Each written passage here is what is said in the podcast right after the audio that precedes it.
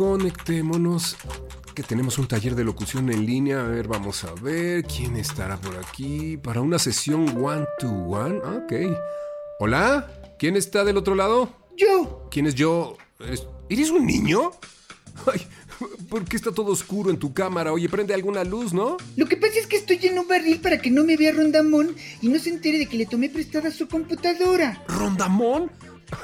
Pero tenía que ser el chavo del 8, ¿verdad? Eso, eso, eso, eso, eso. Soy el chavo y vivo en el 8 y quiero estar en tu taller, Mario. Ok, ok, muy bien, chavo. Pues sí, vas a estar. Eh, la locución es para todos, todos pueden estar, todos estamos en el mismo nivel y además, pues todos podemos de algo. Eh, ¿Estás comiendo algo? Es, sí, una torta de jamón. Es mi favorita. Es mi lunch para el recreo. Oh, ta, ta. ¿Está buena? ¿No me quieres dar un pedacito? Es que es mi única torta de jamón y Kiko se puede dar cuenta de que se la quité. Ah, ah está bien. Está bueno, chavo. Así que vamos a comenzar, ¿sí? Eso, eso, eso, eso, eso. eso. Lo primero que tienes que saber es que Oiga, profesor Jirafa, digo, profesor Fario Emilio, ¿a qué hora es el recreo? Ay, chavo, no tenemos recreo. Bueno, si tú lo eliges, es un taller en línea, chavo. Sí, pero me tengo que ir. Adiós. O- oye, pero espera, chavo. Apenas vamos a comer. Ay, ahí viene Rondamón. Me va a encontrar y me va a dar un. Me va a dar un. Con esto iniciamos el podcast de Mario Filio. Comenzamos. Érase una vez un mundo ajetreado donde se vive a contrarreloj y en donde el tráfico y la rutina amenazan a todos los que viven en él. Por eso creamos una nueva emisión llena de anécdotas históricas, invitados que seguro escuchaste antes y consejos para todo aquel con interés en el mundo de la locución, el doblaje y hablar en público. Bienvenidos a el podcast de Mario Filio.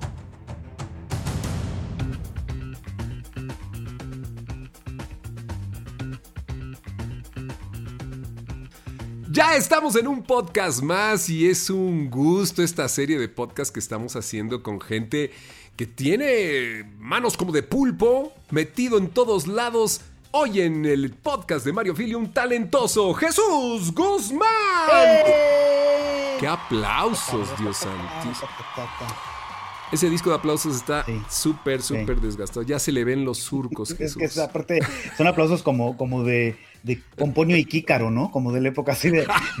Se oye el scratch y todo con esos aplausos, yo tampoco. ¿Cómo te acuerdas de eso? Si tú eres muy joven, Jesús, ¿qué te pasa? Parece- es que mi, mi- mi- mi abuelo me contaba, mi abuelo me contaba. Ah, ya, ya. Sí. ya. Ahora dices que no escuchaste la tremenda corte No, cuando te llevaban no, a la no sé escuela. qué es eso, que era, eh, ah, era un juicio, era así como a la cárcel. Bienvenido, Jesús. Qué gusto estar aquí contigo. Que, que puedas estar en el podcast. La gente quiere saber de ti, quieren conocerte. Encantado de estar aquí contigo, mi querido Mario, eh, porque además, yo no sé si tú le has contado esto a la gente, si la gente, porque la- tú eres una gran personalidad y eres una gran voz conocidísima, tanto en el mundo comercial como en el mundo del doblaje. Pero yo sí quiero hablarles de dónde realmente te conocí. No, no, no, no, eso no se vale. Eso ya lo haremos. O sea, la gente quiere conocerme, pero yo también quiero que la gente te conozca. Entonces, Eres un tramposo. No, es que él sabe historias. Y para que puedan eh, conocer esas historias, no dejen de, de- de ver en la luna que pronto estaré corría el año de él. 1950. Nah, está padre platicar de eso porque sí, sí. a mí me, me gusta mucho, eh, eh, bueno, poder tocar varias de las áreas en que tú trabajas. Es que eres tremendo, hijo. Yo decía un pulpo porque de veras tú eres comediante, cantante, actor, Ay, eh, locutor, productor, eres músico, también tocas, ¿verdad? No, la verdad es que quiero demandar al de, al de este, ¿cómo se llama? Este doblaje wiki, porque me ha atribuido una de atributos que, que- que no, no tengo, y me ha, me ha dado proyectos que no hice y me aumentó cinco años también a la edad, entonces este, Eso sí, eso sí sería donde yo sí le rompería los iconos. eh, la verdad vale. todo lo demás lo podemos dejar, pero lo de la edad sí está Ah, qué de, poca. o sea, dice que nací No, en no, que no es- 1958, una cosa así, que dices, ¿Cómo oye, puedes decir? Eres un melón, un megañor. Sí, o sea, acá Rafael Inclán, no, aquí platicando contigo. No, tampoco. El clásico melón. Acá estamos haciendo la barro, acá en el teatro. No, pero este. sí, no, no, no, no, no, me subieron. Músico no, siempre, soy músico frustrado. siempre quise tocar el piano y la batería, nunca aprendí. Mm. De oído puedo sacar muchas cosas con una mano en los teclados, pero, pero ya se trata de meter la otra mano, ya se va todo. Ahí es donde empieza el Empieza el problema. problema, sí. Y cantante, pues entonadito en la regadera, este, Nah, sácate, yo Mm. te he oído cantar padrísimo. bueno. Ya vamos ah, a poner por aquí música que has hecho para películas y cosas sí. bien interesantes. Muy bien, lo que pasa es que muy bien dirigido, la verdad. Y con la tecnología que hay hoy, pues la verdad es que han hecho muchas cosas. han hecho. Como el video ese de la vieja que no canta y que le meten el autotune y... Exacto. Puta, Exacto. horribles. No, sí, No, pero en personaje. ¿cómo te defines? ¿Cómo te defines tú? O sea, Eso es- ¿eres eso es eh, actor? ¿Eres...? Eso es chistoso porque fíjate que yo estudié la carrera de comunicación y he podido hacer, antes de hacer todo esto que hago ahora, pues pude hacer muchas cosas que tienen que ver con la comunicación. Trabajé en agencias de publicidad, este, trabajé en radio, este, eh, trabajé en televisión detrás de, yo como guionista, he hecho adaptaciones de obras de teatro. Entonces, me da risa porque cuando yo llego así a un país que estás llenando como una forma, un formulario que me dice profesión, siempre entro como en un, ¿qué, digo? Porque, y también hago comedia, soy comediante, soy escritor, soy este conductor de tele. Entonces, ¿sabes qué pongo? Publicista. Entonces, así me, así me presentan. el otro día, así, así me presentan de repente hasta en shows, así ahora con ustedes, el publicista, Jesús Guzmán. pero, pero no sé qué poner.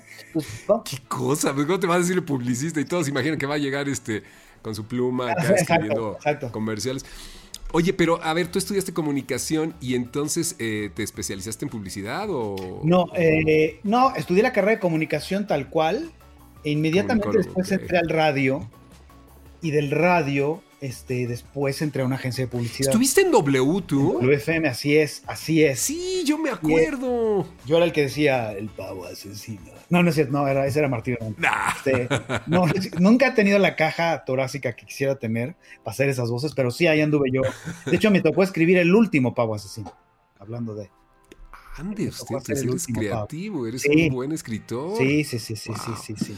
Oye, yo recuerdo que había un programa los sábados muy divertido en las mañanas en W. ¿No era en ese donde estabas Sí, tú? el circo, así es. Así El es. circo, ¿verdad? Sí, caray. Sí, cómo no. Pero ya es un, hace un chorro. Qué lástima que te acordaste, porque hacíamos una de estupideces. Este.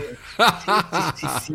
Fíjate que siempre he tenido recuerdo. como facilidad con la voz. Entonces, ahí fue donde empezó todo. Eh, eh, Entonces jugábamos mucho, éramos dos locutores, Juan Curi y yo. Juan Curi. Sí, Juan sí, Curi, los recuerdo muy bien. Y muy bien los recuerdo. Hacíamos esta estupidez en donde yo le decía, yo calentábamos al público durante una hora de programa, poníamos música y hablábamos de otras cosas, pero nos la pasábamos calentando así, de, no sabían porque al final del programa vamos a enlazarnos a Nueva York, vamos a hablar con Al Pacino directamente este, desde México a Nueva York y lo vamos a entrevistar y así, ¿no? Y llegaba el momento de que pues ya es la- hay que hacer la entrevista, entonces yo le decía a Juan, oye, Entrevista de Al Pacino, güey. Sí, yo le decía, oye, güey, tú no hablas inglés, ¿ok? Pase lo que pase, tú no hablas nada de inglés. Entonces yo me salía de la cabina y me iba al otro lado del vidrio y hablaba, marcaba por teléfono al, al- al teléfono de la cabina. De la además cabina. el teléfono ayudaba mucho, ¿no? Entonces yo empezaba a, maldecir, a decir una serie de maldiciones, pero todo en inglés, ¿no? Todo en inglés. Porque, yo- porque, porque Al Pacino se enojaba de que, es que no le entendía a este tarado, ¿no?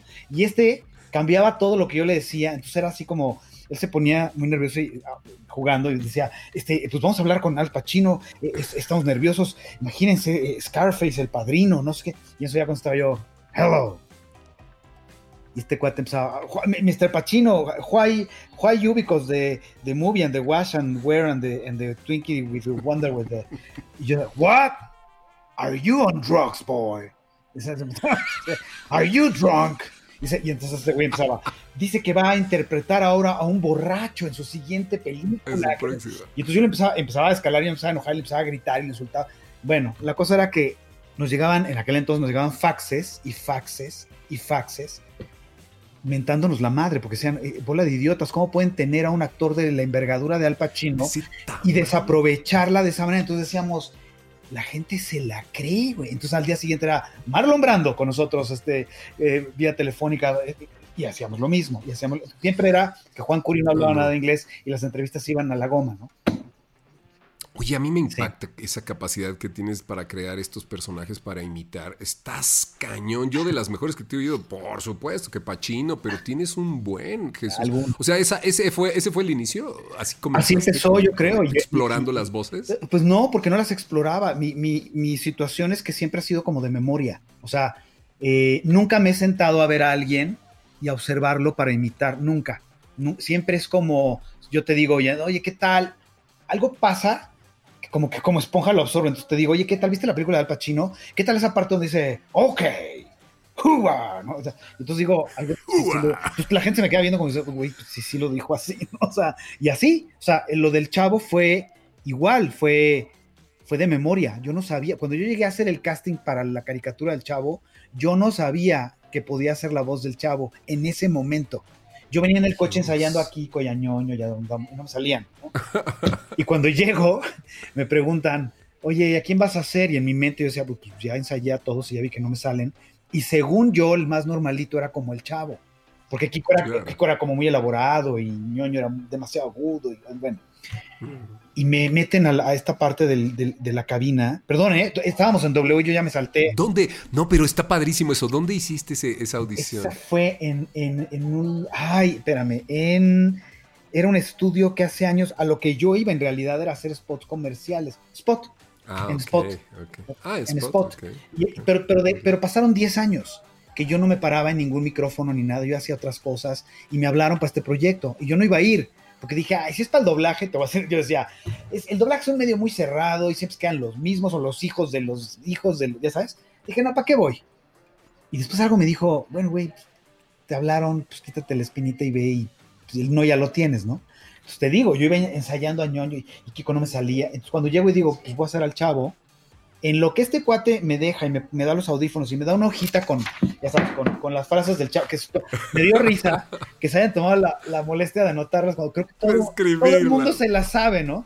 Y entonces yo estaba, en lo que él se dio la vuelta y se regresó a la, a la, a la cabina, yo decía, ¿cómo hablaba el chavo? ¿Cómo hablaba el chavo?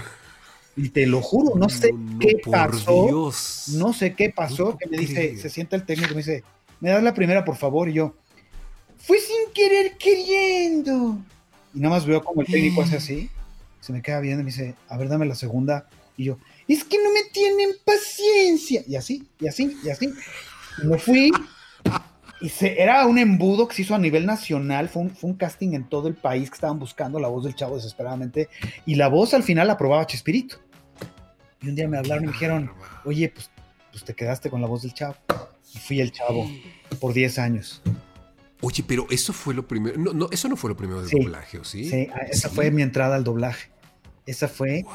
Entonces, imagínate, yo, imagínate a alguien que sí tenía yo experiencia en el micrófono por el radio y los spots comerciales y todo esto, pero doblaje es otra cosa. Y, y entonces cosa. entrar a este rollo de con todos en, el, en, la, en la cabina y entonces ¿Qué eso? Cuéntanoslo, Jesús, porque eso es increíble. Tuve la oportunidad de hacer un episodio con ustedes en alguna ocasión Sí. y me quedé boquiabierto de la forma en la que grababan ustedes. Porque fue, y esto tú lo sabes, fue volver al doblaje de antes. Fue como si estuviéramos haciendo Don Gato y su pandilla o los Picapiedra. o- Sí, así es como grababan antes, ¿no? Hoy no. Hoy graban cada voz por individual y luego las pelas. Ajá. Pero aquí era Monton Shot. Y entonces imagínate, yo que en la vida había hecho doblaje y Mario Castañeda aquí junto a mí haciendo a Don Ramón y a Ay, Ñoño, canijo. y este Sebastián Yapur y Tinoco y Tinoco y, y Erika Edas. Y, yo así de, o sea, lo voy a... ¿Y sabes qué pasó? Que como que me perdonaron todo en el momento en que abrí la boca, porque oyeron, no me habían oído, y pues no, no, ellos fueron a su casting y ya y quedaron, y todo, pero en el día de la grabación es cuando ya todos oíamos a todos, ¿no? Y estaba Roberto Gómez Fernández del otro lado del cristal, como que era el primer capítulo y llevaba una botella de champán y era para celebrar ese momento maravilla. Ortega. y por alguna razón me, me toca ya hablar a mí y el tollback de la cabina estaba prendido Se queda abierto. y oigo que Roberto Gómez dice, estoy oyendo a mi papá. Y ahí, No, no, no, no. Así. Qué, qué experiencia. piel así de, ahí me cayó el 20, en donde dije, qué responsabilidad. Entonces imagínate cómo fue mi primer capítulo, ¿no? O sea, con todo esto que te estoy contando, los, los, los, los actores de doblaje súper experimentados, famosísimos, el hijo de Chespirito acá afuera, y yo así, No, no, no, no manches. No, no, no, "¿Qué me no. dijo Jesús. Rondamón que-?" Y así, pero, y salió. Te temblaba todo. Sí, no, no. Oye, qué, qué, qué bendición, porque además todos aspiramos a tener un estelar en alguna serie y hacemos muchos personajes, pero el peso que recae sobre alguien como tú, un hombre talentoso, que además vienes de hacer muchas cosas antes, como lo, lo has dicho, a, a ser el estelar. Yo recuerdo ver eh, el ensayo. Primero llegábamos todos los actores y no se empezaba hasta que. Primero se hacía un ensayo, ¿verdad? Una lectura. Ajá, ah, sí, sí, sí, sí. Una lectura del episodio y después se bajaba al estudio, ¿no? Sí. Pero yo. Yo era bien. Sabía, como supe que la voz sí me salió y que salía muy bien, como que me quise guardar un poco la sorpresa y en la lectura no lo hice tan bien. En la lectura era un poco más yo. Y todos hasta me veían como. Ah, ¿y este es? sí. Este voy a ser el chavo, pues es el personaje principal y va a hablar así. Y ya cuando entramos, ¿no? es que Kiko me dijo que llegara al otro patio, pero no, en el otro patio. Y todos así también. Entonces, sí, no, no. Y luego ya te contaré algún día de cuando conocí por fin a Roberto Gómez Bolaños, porque, porque aparte fue muy chistoso, porque fueron 10 temporadas.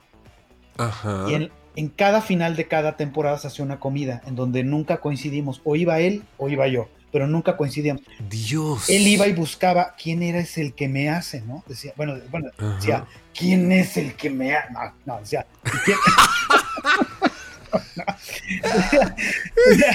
Irreverente, se está retorciendo en su tumba. Sí, sí. Ahorita me ahorita, este, te quitamos el personaje. Este, no, decía, ¿quién es el que me hace? Decía, pues, don Roberto no vino. Y luego iba yo al día, al año siguiente, ¿y dónde está? ¿Dónde está, Chespirita? No, pues que se disculpó que no podía. Y así. Entonces tuvieron que organizar una comida para juntarnos a los dos, y fue una comida exclusiva. Entonces nos sentaron en un restaurante, llegó Roberto con Florinda, y llegué yo con Paola, mi esposa, y, fueron dos horas de, de no saber. Te cuento el final para que llores. Termina la comida. Esto fue muy cercano a este homenaje que le hicieron en el auditorio. Termina la comida y salimos, y en Insurgentes llega una camioneta que, por él, entonces lo ayudan, lo asisten a subirse a la camioneta, porque ya estaba un poquito malito, y me acerco para despedirme y me jala y me aprieta y me abraza y me dice, me voy muy tranquilo sabiendo que dejo mi voz en muy buenas manos. Se cierra la puerta, se arranca y yo así con lagrimita en el ojo, Remy así en Insurgentes, no, no, Ahí es donde entendí, te digo, la responsabilidad que era, que era hacer esto. Ay, Jesús, qué cañón es eso. Porque además el personaje es conocido, pero él es un hombre, fue un hombre con una, con una trayectoria desde escritor, como bien dice, como, como tú casualmente, desde productor y director y todo lo que hizo hasta que lo conocimos frente a las cámaras. Oye Jesús, a ver, ¿cómo era esa niñez en donde te exponías entonces? Porque estoy entendiendo que tú empezaste a hacer voces por la influencia de estar viendo películas o series. Yo siempre le he preguntado acá a las Star, Talents que hemos tenido, tú eres un Star Talent sin dudas, que, que están en el doblaje.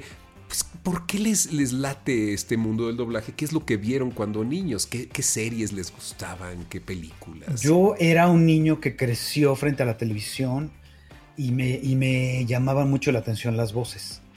Me encantaban las voces, se me hacía... Eh, hay voces que hasta la fecha, o sea, Julio Lucena que hacía Don Gato, no me puedo imaginar a un ser humano haciendo esa voz. Para mí, Don Gato nació caricatura ya con voz y, o sea, eh, para mí, a mí me llamaban mucho la atención y me la pasaba ahí sí, de niño sí trataba como de imitarlos y en la escuela con mis amigos decía, ahí está tiro loco, y, hablaba yo según yo de, y no olvidarlo, ¿no? Y, este, y luego hacía el otro. Y hacía el otro de, oye, tiro loco, ¿y qué vamos a hacer después? Ah. O sea, y, así todo. Pepe, Pepe, Pepe, Trueno. exactamente. Y este, y así, pero era y Topollillo me encantaba y trataba yo de hacer la voz de Topollillo y el pájaro loco. Oye, conocí al que hace a Topollillo. ¿A Pepino Mazulo? a Gabriel. Ah. No, al que lo hizo en México muchos años, que es Gabriel, Garzón. Sí, sí. Me dio pena, quise hacer lo que tantas veces hacen contigo o conmigo, de, ay, hágame la voz, ¿no? Sí, sí, sí, y te la hizo. no lo hice, amigo, me dio, me chivié, me dio la pena. exacto, mira, si quieres dime y entonces yo te cumplo tu sueño yo soy como Jesús, por favor, por favor, haz la voz de Topollillo. No me das un besito de las buenas noches. Eh, eh. Bueno, algo, algo así. Pero de niño me salía más. Y este. Y, Qué chido. y es lo chistoso que me gustaba Topollillo, me gustaba el pájaro loco, me gustaba muchas cosas que me amaba los mopeds. Y de grande nunca me imaginé el chavo, crecí viendo el chavo y el chapulín colorado y nunca me imaginé de grande hacerlo, la verdad, hacer esas voces. Entonces, eh, era eso, pero sí tengo esa particularidad en donde algo pasa en mí, y esto te lo digo de verdad, y la gente no lo cree. Tengo una condición que, que, tengo, estoy tomando pastillas para eso, que yo no puedo evitar que si oiga una voz que llame la atención, la repito es como involuntario. O sea, yo estoy aquí trabajando y pasa afuera el del gas y se avienta el gas y yo solito así, el gas. O sea, así. y entonces. Bendita adicción, no sí, pero, pero, pero es un peligro porque también te metes en problemas, ¿no? Porque luego la gente cree que la estás imitando, que te, lo estás burlando. te estás burlando. O sea, imagíname cuando platico con amigos argentinos o de, de otro lado y a los cinco minutos creen que me estoy burlando de ellos y es que ya no me lo puedo quitar. ¿Sí me explicó? Yo estoy seguro que tú me puedes imitar muy bien a mí. Yo a ti no podría, eres un camaleón, hijo. O sea, eres, eres imposible de cachar, no, no, no, podría imitarte. ¿De veras? Yo siempre he querido que alguien me imite y no he encontrado a alguien que lo así. Güey, ¿qué, imitas de Jesús? O sea, yo te oigo como tantos personajes y digo, este maestro es una caja de sorpresas, es, un, es una caja de Pandora. Mira Jesús, te lo digo de corazón honestamente, en el mundo de la caracterización de voz, nos conocíamos todos muy bien. Todos nos conocíamos bien. Tú sabías quién era Héctor Lee, quién era Chava Nájar, quién era Arturo Mercado, quién era Don Pancho Colmenero. Entonces cuando aparece una persona, una persona como tú con este talento, todos dicen, ¿quién es ese güey? Sí, claro. ¿De dónde salió? y para que se den cuenta ustedes, amigos que nos están escuchando, quién es Jesús Guzmán, hemos preparado un recorrido por algunos de sus personajes más conocidos y otros no tan conocidos que nos van a poner aquí en la producción nuestros amigos de Inspiral y volvemos para seguir platicando con él que platicas, no friegues, delicioso. Estamos en el podcast de Mario Filio. Vamos a escuchar a Jesús y regresamos. Alómbrame bien, chavo, no seas así. ¿No te das cuenta de que me estoy quedando dormido? ¡Ahí voy! Es que me acabo de dar cuenta que a esta cosa, si le hace así, echa como chispitas. ¿Cómo chispitas? Sí, Rondamón, mire. Tal vez él fuera tu padre, muchacho, pero yo fui quien te crió. Lamento los errores que cometí. Siempre vas a ser mi muchacho. Es lo único que tenía de Riley. Apuesto que gozaron grandes aventuras. Oh, fueron maravillosas. Un día volvimos en el tiempo. Desayunamos dos veces ese día. Ah, ¡Tristeza! Suena asombroso. Apuesto a que le gustó. Le encantó. Fuimos mejores amigos. Sí, es triste.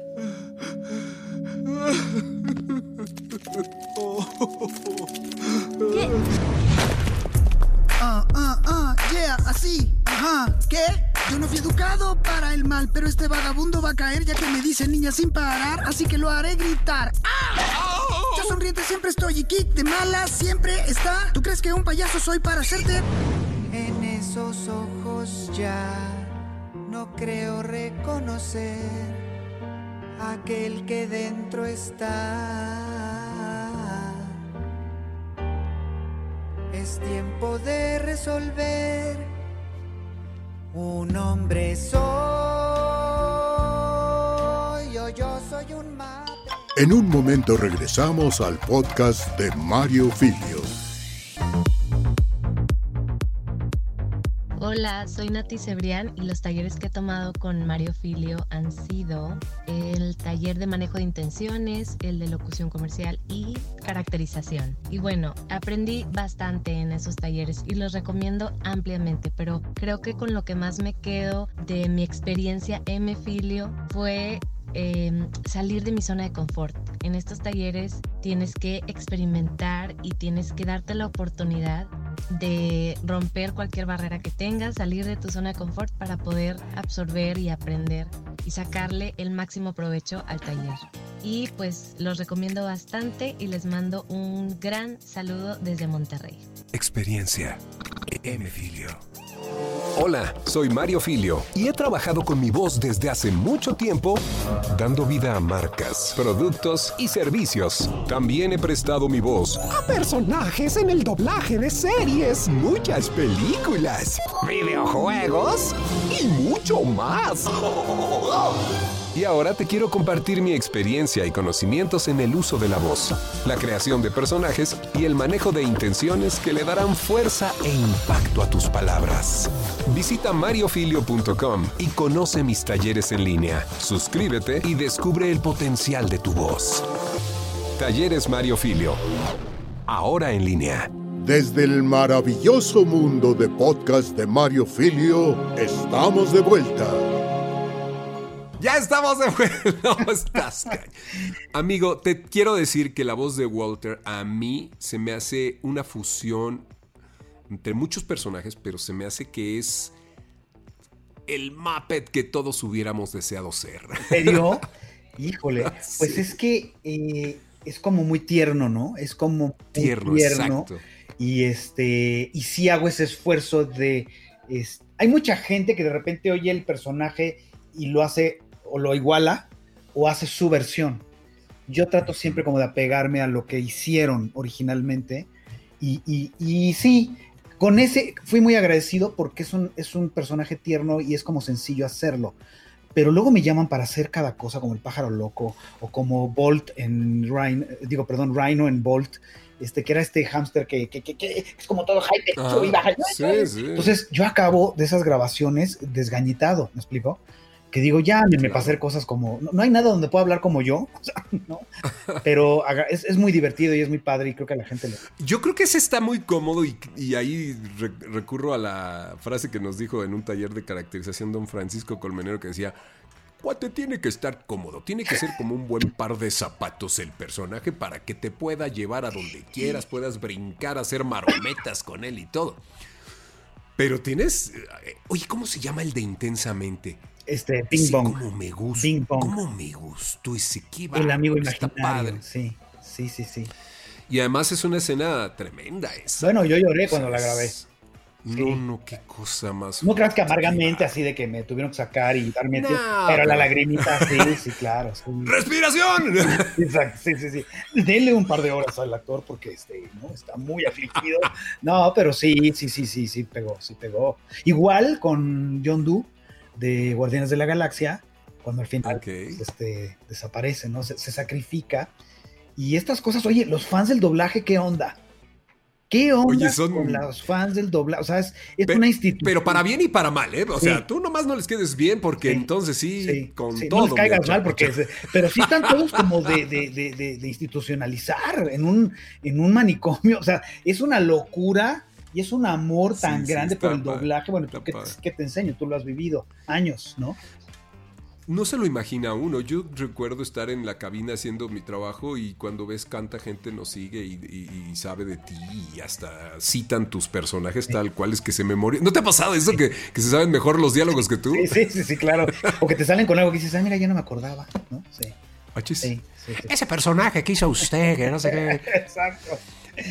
Oye, tú eres una, un, un- un integrante como yo de la generación X, sin duda, porque ve- veo en ti todas estas influencias como el Chavo del Ocho, como los Muppets, como seguramente los Locos Adams o tal vez este Volver al Futuro y todo O sea, eso, por ¿no? supuesto. Por supuesto. ¿Consideras que esa generación fuimos afortunados? Que el- o, qué, o qué era? No, Es que sabes qué? estaba. Ni modo, voy a caer en el. Voy a huelear en el. En El ñor, el ñor, Voy sí. a caer en, el- esa- en mi música de mis tiempos, sí era música. ¿no? Claro, Pero claro. sí, es que, perdón, pero.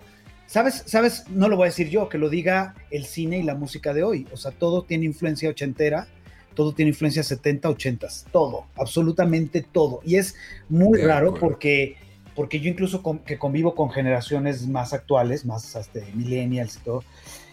Es, una- es impresionante ver cómo les gustan los 80. O sea, llegué a dar clases de locución en la Náhuac y de repente me invitaban a sus fiestas y era de, órale, llegué y traían música ochentera y yo dije, ay, hasta me hicieron la mala, como que para recibir al viejito, ¿no? Y así de, ya me, un rato.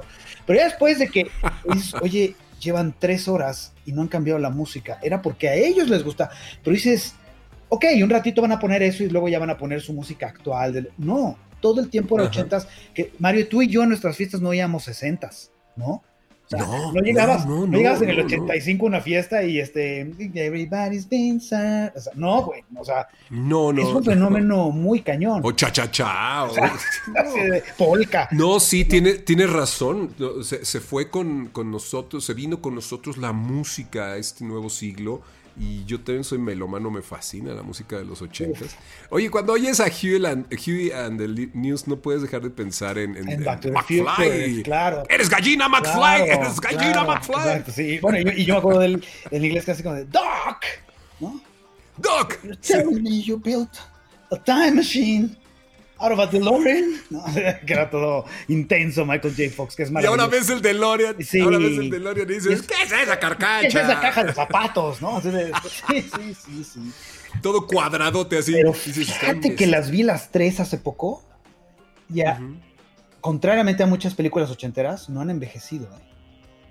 No han envejecido, ¿no? Sí, no, tienen mucho. A mí, yo recuerdo esa escena cuando se sale el tiburón del, del Ah, sí, espectacular. sí, sí, en, sí. tre- en 3D dices, güey. pues, No, pero el ritmo, la edición, el ritmo. Y la edición, la cadencia, Porque claro. fíjate que Oye. si ves algunas que sí dices, híjole, ya, ya envejeció el actor y el y, y- y la película, ¿no? O sea, sí. Cuando ves alguna con la moda que usábamos en ese entonces, la ropa, Sí. y dices, Dios, los pantalonzotes o las camisotas, así. Jesús, se te, mantienes al día entonces en, en- en las redes, te mantienes al día, te, te refrescas. ¿Qué hace? Ahora me encantaría tocar este tema. ¿Qué hace un comediante del nivel de Jesús Guzmán, que eres de los estandoperos que liderean la industria del stand-up?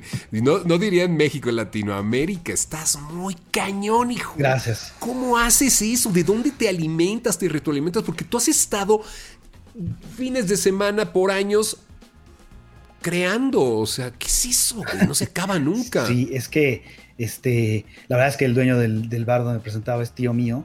Y este. No, sí, mira, lo que pasa es que cuando estaba yo en publicidad, siempre lo dije, eh, la, la herramienta del creativo es lo que vives y lo que ves. Entonces tienes que estar eh, pendiente de lo que pasa a tu alrededor y más haciendo stand-up comedy porque pues en realidad es una visión de tu entorno, es tu propia visión y tu propia opinión de, de todo lo que pasa alrededor, ¿no? Entonces, eso es lo que tienes, es tu material con lo que trabajas. Si no estás al día, si no estás actualizado, que tampoco te digo que tienes que, para hacer stand-up tienes que hablar puros temas actual, no, porque en realidad es tu visión de la vida en general. Yo me puedo subir al escenario y hablar de mi niñez una hora y la gente se puede morir de risa porque te empiezas a identificar de, claro, a mí también me pasaba así, yo también tuve ese juguete, sí, mis papás también me decían eso. Entonces, sí, pero se vale, pero sí hay mucho juego con cosas que pasan actual, y más los tiempos que estamos viviendo, que también no puedes no hablar de eso, ¿no? Entonces, sí trato de ver mucho cine, trato de ver, este, sí veo muchas series, televisión.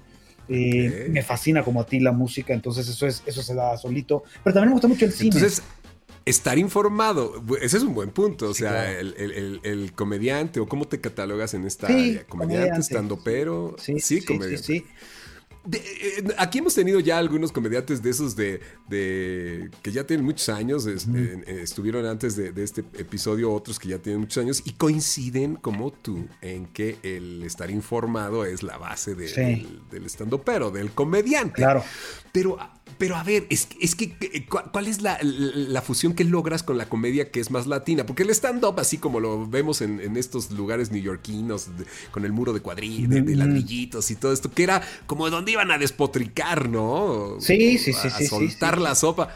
Tú haces una fusión muy interesante porque ya haces una crítica, a veces sobre de un solo tema, yo te oigo y, y sale el rolling gag y sale el rolling gag y sale el rolling gag y vuelve y vuelve. Es que es eso, es observar tu entorno y obviamente pues aquí nuestro entorno es mexicano, es latino. Entonces cuando metes Ajá. esas cosas, usas la técnica americana, pero metes los temas o los contenidos mexicanos, ¿no? Entonces Sí, se está se hace un caldo muy rico y muy bueno porque con técnica usar eso que dices del rolling gag y este chiste que lo regresas y lo regresas o la regla de tres o estas cosas es, es muy rico, ¿no? Y, y es eso, es, es, es tener como esa agudeza de ver los momentos, te lo voy a decir, en mi caso que me considero como un comediante observacional, porque mi comedia es muy observacional, es muy de observación, tiene que ver con todo esto que te decía de las voces y que exprimo y absorbo y me fijo sin quererme fijar y por eso me salen las voces a veces, pero esto este, veo cosas que, que, que tú, o sea, hablo en mi stand-up del, del botón del elevador, o sea, que odio apretar el botón y que se prende un foquito en rojo y después llega otro tipo que también se va a subir y ve que el foquito ya está prendido, pero todavía tiene que volverlo a apretar, invalidando todo tu esfuerzo previo, ¿no?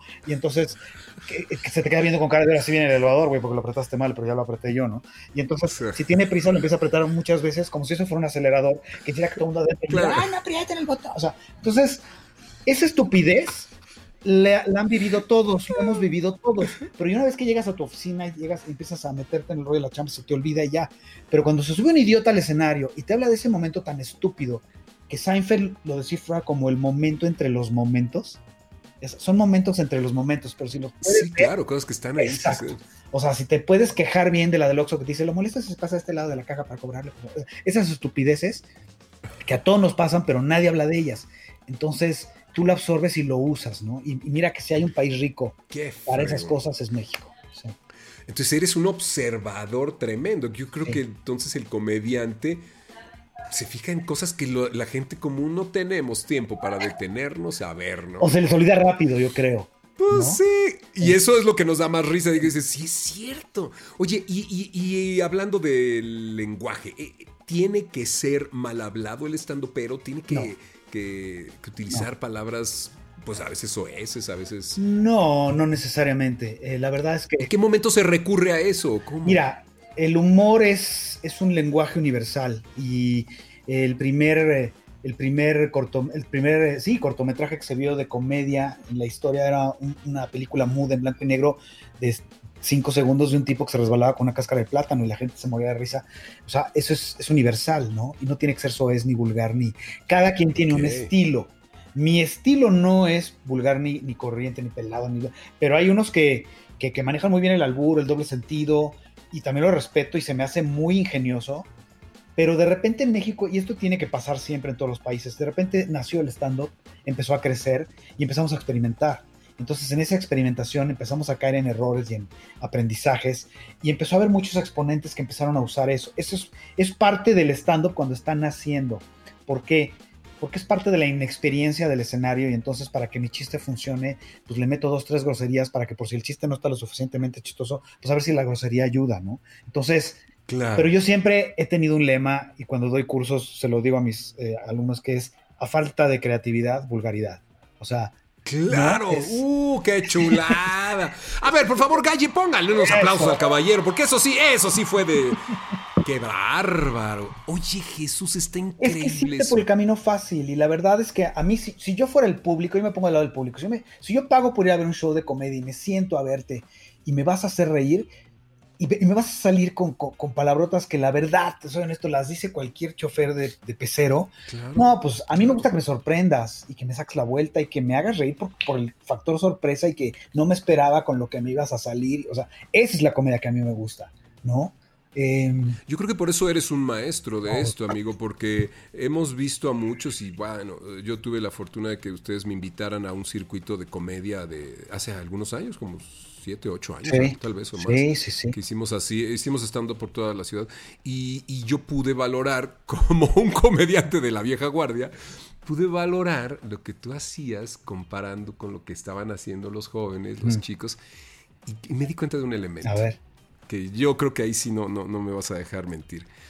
El que se sube nervioso eh, o lo agarran de carrilla y se mofa el público de él, o tú como público también te pones nervioso y no lo disfrutas. Pero cuando se sube un amigo como tú que se divierte y se carcajea hasta de sus propios errores, o sea, yo te vi cómodo, te veo así totalmente pleno y dices, me estoy divirtiendo, estoy chambeando y lo que sea, pero estoy divirtiéndome mucho. Esa ¿no? es la regla número uno del stand-up. Estás en el negocio de hacer reír, pues diviértete allá arriba. Diviértete, empezando por ti. Si tú te diviertes o lo finges, Ajá. por ende lo Pues sí. contagias y la gente se va a divertir. Claro. Si la gente te ve sufriendo allá arriba en el escenario, la gente empieza a sufrir contigo. ¿no? O, o- o- o por ti. Entonces, sí, es horrible entonces, eso. hay es técnicas. Ya, ya estoy metiendo algo de una clase de un stand pero, Pero hay, No, no, no, técnicas está para hacerlo. O sea, porque la gente no sabe que estás nervioso. Si no lo haces demasiado evidente y te tiembla la voz, todo, la gente no sabe que te están sudando las manos, la gente no sabe que estás nervioso por dentro. Entonces, aprovechalo. Y si la riegas, úsalo a tu favor y búrlate de tu error. Y ríete, ¿no? A mí sí me ha pasado varias veces que aviento el chiste y no se oye nada, no hay reacción y digo, bueno, y aquí es donde se ríe la gente. Y entonces ya se ríen. Entonces ya se ríen, ¿no? Claro, Este, claro. pero te tienes que divertir y hay formas de hacerlo. Y hasta si no estás en el mood de divertirme y de, de qué padre, porque vengo con un problema, pero me tengo que subir al escenario, pues empiezas. Hay una técnica que es: no hay lugar en donde desearía estar en este momento que no sea aquí con ustedes. Y qué bueno que están ustedes aquí, porque tengo esto que platicarles. Y ahí te arrancas. Ok. ¿digo? Y ahí con esa actitud. ¿Pierde cancha el comediante cuando no está en activo? O, o, por ejemplo, Sí. ahora que está la pandemia. Sí, entonces, sí, sí. Pero yo hice un ejercicio precisamente para no desencancharme, que desde que empezó la cuarentena empecé a hacer mi show por Instagram. Empecé a hacerlo y me di, sí, pero me di contra la pared porque no esperé nunca, nunca pensé que yo no iba a ver a la gente y no iba a escuchar los aplausos, ni las risas, ni nada. El feedback. Entonces claro, era como aventaba el primer chiste, el segundo chiste y era yo como lorito en mi casa, yo solito, Frío. hablando solo en el espejo. ¿no? Ajá. Y dices, pues síguele, porque no sabes si está funcionando, si no, si entró el chiste o no, si la gente Qué en tu casa también es como, la gente está acostumbrada a ver comedia y oír al resto del público también reírse contigo. Entonces, no hay Que te nadie- contagia, claro. Entonces es, es difícil y fue muy difícil, pero a todos se acostumbra uno, amigo, y ya me acostumbré, y ya llevo, es más, creo que ahora ya me desacostumbré a ver a la gente y a oírla. Me va a costar trabajo regresar. Ya no quiero estar frente a ustedes. Oye, amigo, ¿tú has publicado algo de esto? Bueno, digo, me imagino que en, en las redes hay mucha información acerca de, de los talleres, de los cursos de, de stand-up y esto, o, o- o hay, hay en dónde lo pueda ver el público. Sí, cuando voy a dar un, un taller lo anuncio en mi Instagram en- y en Twitter este, Ok. y en Facebook. ¿Qué son? ¿Qué son? Todo es Soy Jesús Guzmán. Todo es Soy Jesús Guzmán, ¿no? Y este, ahí es donde lo anuncio y ahí pongo las bases. O anuncio ahí donde voy a dar show, que de hecho próximamente voy a dar un show y este, ahí es donde lo anuncio para que la gente sepa qué hacer y todo, porque si cobro un covercito, este, está que bien. está bien, que está bien para continuar. Y parte de ese cover, de estos shows que hago en casa, pues lo dono a una causa, este, sobre todo como a comedores, este, eh, ¿cómo Compulsivos, como tú. Exacto, exacto. Le mando a mi Exacto, amigo Lalo exacto. Manzano este, la lana y unas tortas, ¿no? Que está flaquito, que le hace falta. No, pero lo mando como a estas, sobre todo cuando empezó la, la pandemia, pues era como a estos este, gremios que fueron muy golpeados, como los restaurantes, Sí. etcétera, o, o para hacer despensas, ¿no? Parte. Oye, Jesús, me sorprende. eh, no alcanzaría mucho el tiempo para hablar de tantas cosas y, y hemos dado un paseillo por ahí por el doblaje con lo que haces, la comedia, lo que haces, tus inicios como escritor, como publicista. Yo recuerdo mucho haber tomado un curso de, de- de impro con Juan Curi cuando vinieron los de la impro, los argentinos. Sí.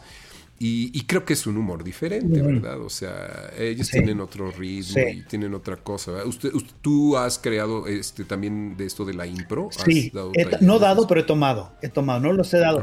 La impro sí se me hace, claro, es un complemento maravilloso si te quieres dedicar a esto de la comedia o de incluso hablar en público y todo.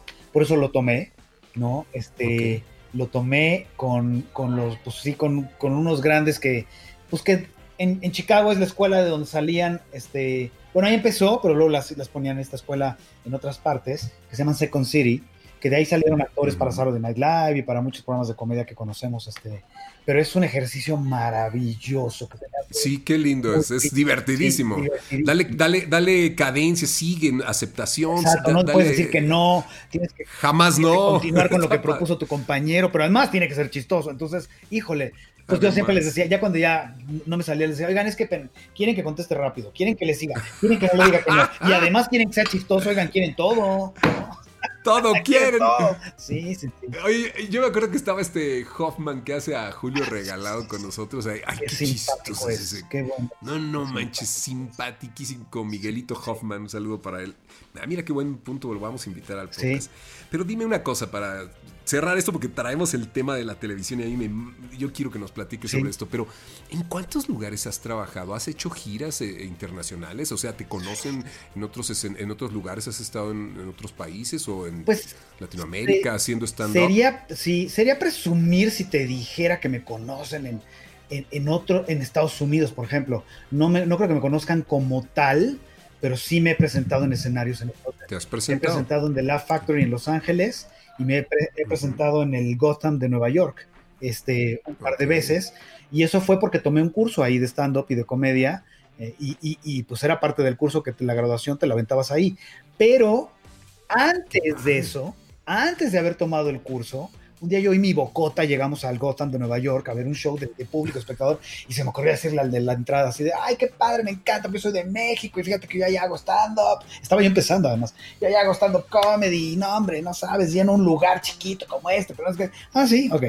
¿Cómo te llamas? Para ver si, si sé, ah, Jesús Guzmán, no, no me suena, no es que, no, este güey me preguntó, porque al final del show agarró el micrófono, pasó la voz, pasé, y dijeron, tenemos a un comediante de México que no es que, y, sa- te hace chiquito así en tu silla, así de esas de que te quieres ir así como, como Vip, el de cascarrabias, así, hacia la puerta, eres, así. eres ochentero, este, y pues, ¿qué haces? No, sí, la luz, Qué ¿qué haces, no? bárbaro. Entonces, afortunadamente, una parte de mi show era en inglés, que era el final, que es cuando hago estas imitaciones, hago un tráiler de Star Wars. Sí, de hecho, las que vas a hacer aquí. Exactamente. ahorita, ¿no? exacto, ¡Ah! con, actores eh, americanos, ¿no? Y entonces era este, Al Pacino haciendo a Yoda y este, Marlon Brando haciendo a Darth Vader, Ozzy Osbourne y así, ¿no? Pero este, y eso fue lo que hice y gustó mucho y aplaudieron y todo, pero sí, sí me he presentado ahí y me he presentado también este, en Dallas y en, en Sudamérica no, fíjate, a Sudamérica no he ido, me gustaría ir hacer comedia. Todos nuestros amigos que nos están escuchando allá tienen que, tienen que ver a este gran, gran talentoso hombre, que además nos estás dejando bien claro que un comediante no tiene que ser un chistorete, No. tiene que ser una persona informada, preparada, capacitada, Sí. actualizada, todo el tiempo refrescarse. Y sobre todo un elemento que tienes que eres muy versátil. Yo te veo cuando conduces el, el programa, cuando has hecho televisión. Yo me acuerdo desde el que hiciste allá en... en- en- en- ¿Era Sí, Azteca o antes de Azteca? Sí, Azteca. Ay, sí, y me visió, no sé si era Azteca. Y me No visión. era. Y me visión. Pero estos, estos recursos te han servido para ser un Era- conductor bastante Sí. dúctil, muy adaptable. Sí, sí. Cuéntanos de esa, de esa incursión. O sea, la televisión también es una cosa bien padre. Es que sí, ¿sabes qué pasa? Que todo lo que he hecho ha sido de que me he aventado a hacerlos y muchas veces sin tener una experiencia previa. Por ejemplo, la televisión, pues creo que crecí viendo televisión y creí que la podía hacer porque la veía, ¿no? Y dije, ah, pues ya entendí esta. esta- esta- Ah, pues claro. claro, claro. Entonces claro. escribí este programa que se llama El Informal y llegué a quererlo yo conducir. Yo lo escribía, ¿no? Junto con un grupo de escritores, pero yo escribía la mayor parte y era una idea mía de cómo hacerlo y cómo eran las personas.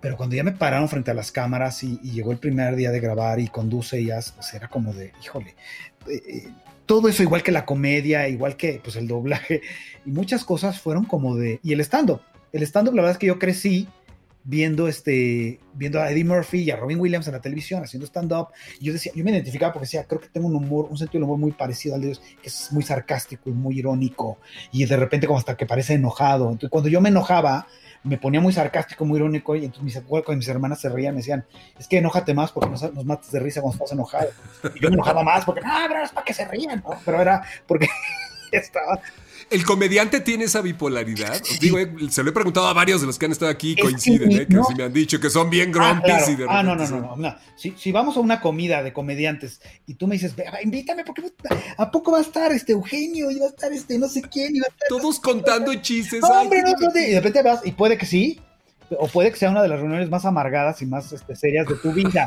Y nos la pasamos quejándonos de que si los impuestos, y que si no sé qué, y el gobierno no ha hecho, y cosas, porque sí, pero sí hay una gran neuro. Mira, hay un, hay un documental que a mí me encanta que dice que la comedia viene de la miseria. Entonces habla de que muchos comediantes, y esto es muy cierto, muchos comediantes vienen de, un, de un lugar de dolor y usan la comedia como un mecanismo de defensa desde, por ejemplo, si te buleaban en la escuela, pues te buleas el chistosito del, del salón, güey, para que, pues por lo menos para hacerte medio cuate o para llamar la atención de quienes te interesaba, o lo, hacía- lo usabas como catarsis para sacar dolor de abandono o de pobreza eh, eh, en tu niñez, o sea, muchas cosas que después tú sacas como catarsis y ya con la risa, pues la risa cura, es, una, es un poder curativo maravilloso. Entonces, Sí, muchos comediantes. Resiliente. Es resiliente, salir. Entonces, contestando tu pregunta, la verdad es que muchos comediantes somos muy neuróticos y somos muy, muy malhumorientos de repente, somos intensos, pero eso es lo que te permite tener esa agudeza de ver, Ok. porque de verdad muchas cosas de las que yo digo en mi show son cosas que en un momento me molestaron. O sea, te lo Ok, cuento.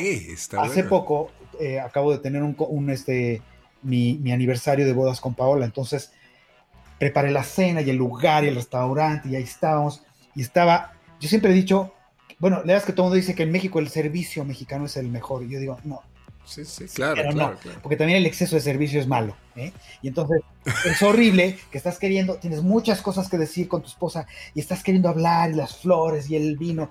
Y mi amor, quiero decirte que, señor, le traigo agua. Sí, por favor, un vasito de agua, por favor. Porque además, mi amor, fíjate que la quiere con hielo o la quiere con hielo. Este, eh, al tiempo, al tiempo, al tiempo. Sin hielo, ¿no? O que la quiere sin hielo, pero tú le traigo un vaso con agua fría o la quiere el agua al tiempo. Al tiempo, por favor, ¿no?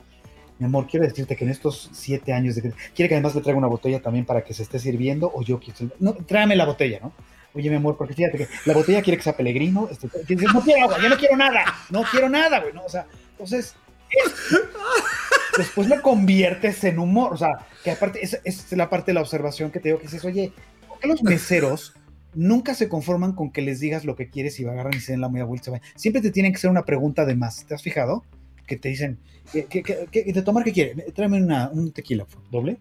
Este, no, mejor saque una cerveza, michelada. No, no, una coca de dieta. No, ¿sabes qué? Mira, tráeme la milanesa, por favor, gratinada. No, ¿sabes qué? Ya, tráeme la cuenta cerrada. Es que gusta, o sea, entonces, en algún momento de mi enojo acaba en humor dentro del show, ¿sabes? Con humor. Sí, por supuesto, pero qué, qué capacidad de observación. Dios santísimo.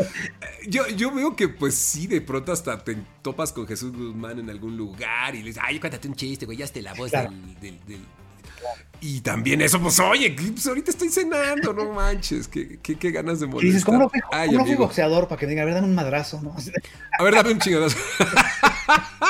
Sí, ¿no? A ver, Con gusto, ¿no? Sí. Oye, ¿qué pasó entonces con, con En la Luna? ¿Qué, qué está pasando con, con la televisión? Con, ¿Estabas en Sony? Estaba en Sony, estaba en Sony. Y pues bueno, sí, estábamos hablando de la televisión, perdón, y yo me regreso al. al- No, no, está padrísimo. Pero padrísimo. bueno, en la luna surge de, este, de esta idea que, que se me ocurrió en YouTube de siempre quise hacer un late night, ¿no? Porque soy fan también de los late nights y crecí viendo a Johnny Carson y a David Letterman. y a- Y que pueden hacerlo diario, malvados. ¿Cómo hacen Sí, no, no, eso? qué Pues, escritor. escritores, talento, Escritores. es el talento gringo además, porque hoy tienen a Tom Cruise, mañana tienen a, a este, a Sí, Sharon Stone, pasado mañana está Kim Basinger, no sé quién, cuando está este, Tom Hanks, y, y dices aquí, ok, este, bienvenido por quinta vez, este, Héctor Suárez.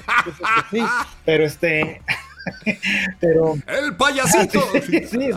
Sí, ya, con que tenemos la bienvenida al señor de las quesadillas de aquí afuera, ¿no? Porque se nos acaba el talento. No, pero, pero sí, es eso y muchas otras cosas.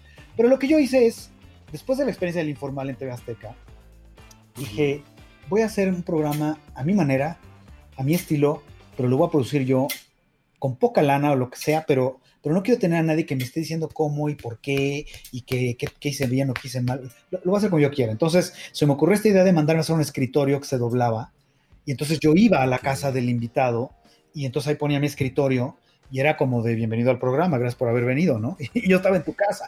Entonces lo empezamos a hacer en YouTube y empezó a gustar mucho y nos buscaron de Sony y nos dijeron esto que estás haciendo así tal cual. Pero yo lo que quería, además, eso era, la neta, yo le tiraba, un día quiero tener mi late night en forma como los gringos con su foro y, Con tu banda banda y y, todo. sí. y de repente llega Sony y yo así de... Y me dicen, así como lo estás haciendo, así lo queremos, exactamente. Así que agarres tu escritorio y que vayas a la casa de todo el mundo. "No". Sí, entonces arrancamos muy bien, hicimos eh, una media temporada muy buena y pues llegó el coronavirus, amigo mío. Ay, ¿Cómo sí, te explico caray. que se tuvo que detener y se, como se tuvieron todas las Sí, producciones de Sony en ese momento? Sí, y. y pues estaba en pausa y regresé a YouTube. En lo que vemos qué pasa y qué sucede, Sí, sí, no soltarlo. Muy bien pensado. Y es tuyo, además, es tu proyecto. así es. Jesús, pueden pasar las horas contigo hablando. Me quedan ganas de hablar tantas cosas, pero solo quiero agradecerte que hayas aceptado esta invitación. Ha sido un deleite escucharte siempre que te oigo con nuestra querida y mutua amiga Martita de baile o que te veo en alguna de las salas de grabación o que te puedo ver en, en el espectáculo. Pues eres un cuate que, que transmite una energía fregoncísima. Muchas un- gracias. Un, un- un hombre talentoso, empresario, además trabajador. Y se comprueba ahí que cuando se, se trabaja en pareja también se Sí, logra por el doble, supuesto, ¿no? por supuesto. Sí, ahí sí, ahí sí ya, ahí sí no puedo decir, este, no quiero que me digan cómo hacer las cosas, ¿no? ahí sí ya me cuadro, me formo, ¿no? Obedezco. es la productora, pero sí, sí, sí. Oye, pero antes, antes de, te quiero dar, fíjate, quiero darte un regalo por haberme invitado a tu programa y quiero Sí. regalarte que tengas la oportunidad de platicar unos segundos con personalidades que a lo mejor no podrías o no hubieras podido porque ya no están o porque no sé, porque luego son medio chocantes. No, no porque, Sí. pero sí, ¿no? Entonces, fíjate, ¿qué, ¿qué le hubieras preguntado? No sé, por ejemplo, ya se nos fue Héctor Suárez, pero ¿qué le hubieras preguntado a Héctor Suárez? Ay, don Héctor, don Héctor, ¿cómo fue su experiencia en Lagunilla, mi barrio? Usted era el tirantes ahí, qué cosa más La linda. verdad es que el señor Manolo Fábregas era un tipazo, hijo. De verdad, de lo macho, en serio. De corazón, hijo. Fue una de esas películas que ahí andaba yo correteando a Leticia Perdigón. Le decía, se me baña. ¿Cómo que para qué? Pero,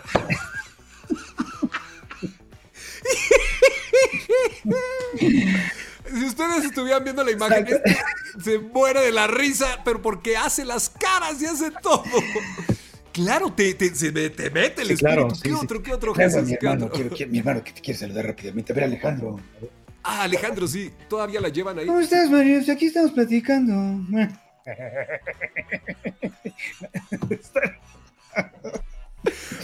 ¿Qué pasó, hijo? Acá estás acá haciendo que, que doblaje, que a mí no me invitan, no me invitan. ¡Ah! Ya arreglaron sus diferencias, ya, ya, ya se llevan. Yo Entonces, muy bien, porque ya no está mi hermano. Ya muerto, claro. Este, ¿Qué otro, qué López qué otro? no sé si tendrías chance. ¿Qué le preguntarías a López Dóriga? ¿El teacher? Oye, sí, ¿dónde está? Casi no lo vemos ya en televisión. ¿Qué le pasó? La verdad es que, mire usted, estábamos en este lugar, en donde estábamos en la televisión, y de este lugar pasamos a este otro lugar, que ahora es este, mis redes sociales, y ahí estamos. Ahí estamos todos los días transmitiendo de este lugar a este otro lugar. Cuando estaba en este lugar, pues ya no estoy en estos lugares, con donde cuando estaba en este lugar hablaba de estas cosas, pero ahorita estoy en este lugar, porque hablo mejor en lugar de otras cosas. Muchas gracias.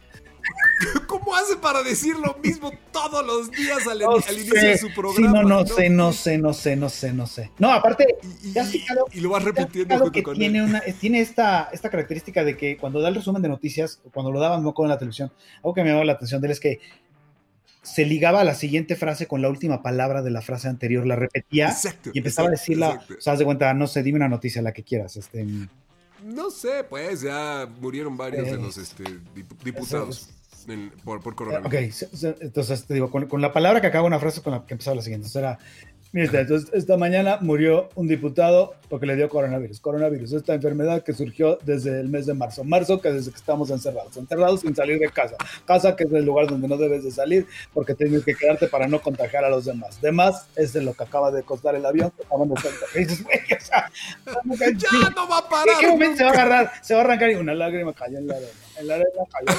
En la arena cayó. Pero bueno, este, alguien internacional Oye, que quieras. Sí, por favor, por favor, Pachino tiene que venir, no seas así, no seas así. Señor Pachino.